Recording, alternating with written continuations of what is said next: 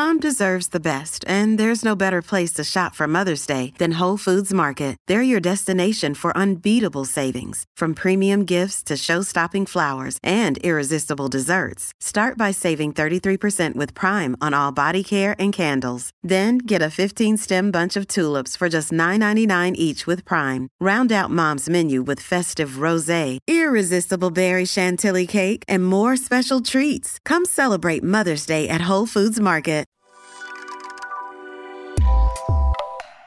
Good morning. Welcome to Axios Today. It's Monday, November 7th. I'm Niala Boodhoo. Today on the show, what a Republican majority in Congress would mean for pandemic policies like the military vaccine mandate. But first, the view from both sides of Proposal 3. On the ground with the abortion fight in Michigan is today's one big thing.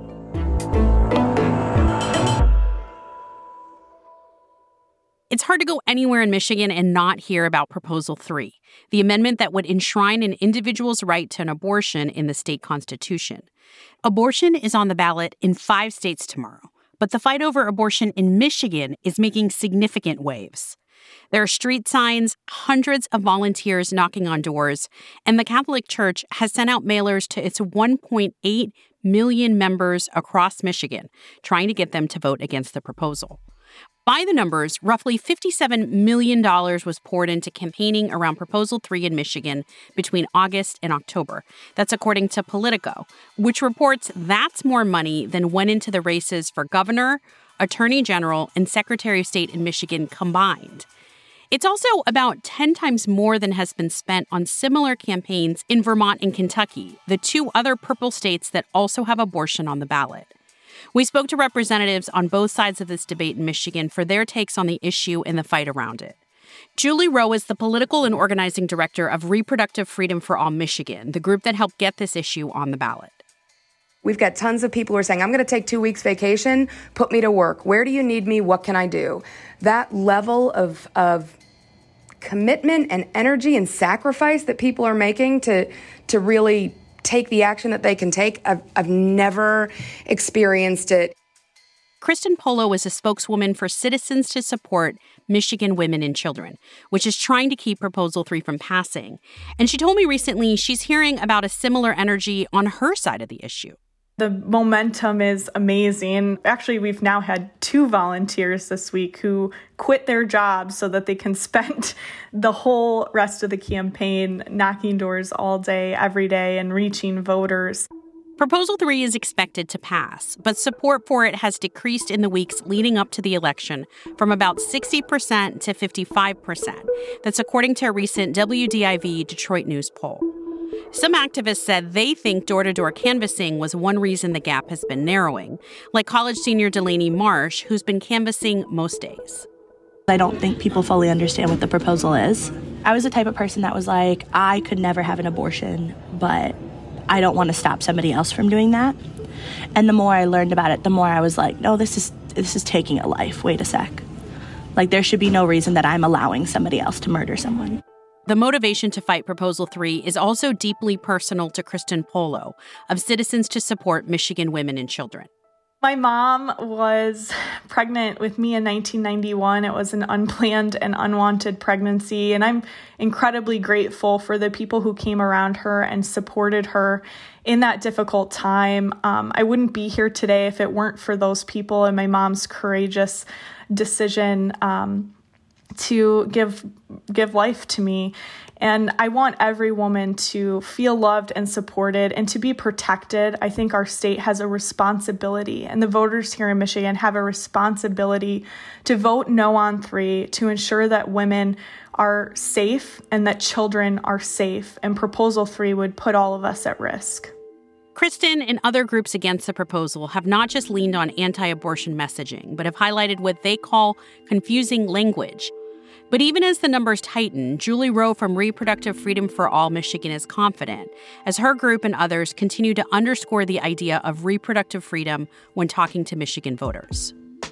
These deeply held values that we share and that the majority of Michiganders share privacy and respect and dignity in decision making and the ability to make healthcare decisions with your doctor and not a politician interfering is so deeply personal and so deeply felt by everyone here, and I am every day inspired by the amount of the amount of people and just the willingness they have to do whatever it takes to go talk to voters and ensure that we as a state are able to stand up and restore the protections of Roe. After the break, how a Republican Congress would affect national pandemic policies. Hey, it's Ryan Reynolds, and I'm here with Keith, co star of my upcoming film, If, only in theaters, May 17th. Do you want to tell people the big news? All right, I'll do it. Sign up now and you'll get unlimited for $15 a month in six months of Paramount Plus Essential Plan on us. Mintmobile.com slash switch. Upfront payment of $45 equivalent to $15 per month. Unlimited over 40 gigabytes per month. Face lower speeds. Videos at 480p. Active Mint customers by 531.24 get six months of Paramount Plus Essential Plan. Auto renews after six months. Offer ends May 31st, 2024. Separate Paramount Plus registration required. Terms and conditions apply if rated PG. Welcome back to Axios Today. I'm Niala Boodhoo. If the GOP gains control of Congress in tomorrow's midterm elections, one priority will be to draw down the remaining nationwide pandemic policies. That includes the military's vaccine mandate, plus many other policies affecting just about every American. That's what Axios' Andrew Solender has been hearing on the Hill, and he joins us now. Hey, Andrew. Hey, how you doing? Andrew, I think a lot of people might have forgotten the national policies that are still in place that are affecting daily American lives. I mentioned the military vaccine mandate. What else? So, federal teleworking, which allows a lot of federal employees to work from home or have a sort of hybrid work schedule. There's the National Emergency Declaration on COVID, which gives Biden emergency powers, which has a lot of sort of indirect effects as well. And all these things are going to be targeted as sort of a multi pronged effort by Republicans on a lot of different House and Senate committees with varying degrees of impact. You know, the pandemic, what we saw was trillions more spending over, you know, baseline levels in pre pandemic times. You know, as public health experts will tell you, COVID is not gone yet. So there is a certain element of what this does for actually fighting future waves and future strains of of COVID. So it really sort of has tendrils throughout American life and throughout American politics. Even before the next Congress is sworn in, as you mentioned, there's a Republican led resolution on the table that would end the national emergency declaration on COVID. What needs to happen for that to happen, and what would that accomplish if it passes? One important thing to note about that is that that resolution can pass the Senate it can be forced to a vote by the minority, um, which is a privilege that senators have that House members don't. And that's why it was able to pass in March by just one vote uh, with the support of Joe Manchin, along with all the Republicans. But it didn't get a vote in the House because, unlike in the Senate, individual House members, especially in the minority, can't force a bill to the floor unless they have a discharge petition, which requires a lot more support than just one member. So basically, what would change here is that if Republicans took control of the House, they could pass that resolution in the Senate and then they could vote on it in the House. But the key is still that Biden could veto that resolution and it would make it so you would have to get significantly more votes uh, in both chambers than Republicans will likely have after the midterms. How does all of this look different if the GOP doesn't take the majority or has a very slim majority lead in the House? Even a one seat majority gives them a lot of those crucial legislative levers like being able to sort of have a lot more control over what goes in the NDAA, having leverage to negotiate the federal budget, which will be key to a lot of the economic legislation we discuss, like being able to negotiate cuts from pandemic level spending, blocking things like the child, you know, from making things like the child tax credit permanent so it's really honestly a, a, slim majority in a lot of respects can accomplish a lot in terms of oversight as well. Just having control of those committees is so key to being able to subpoena the federal government for information, for testimony, for documents, for officials to appear at public hearings. That is all pretty critical to being able to perform effective oversight and can really give Congress some some soft power to make real change. Andrew Solender is a congressional reporter for Axios. Thanks, Andrew. Thank you.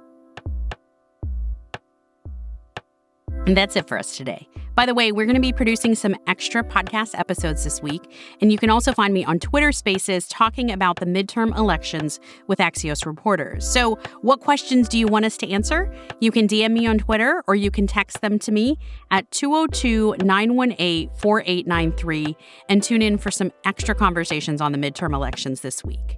And if you haven't already, I hope you could make time to vote tomorrow. I'm Niala Boodhoo. Thanks for listening. Stay safe, and we'll see you back here tomorrow morning.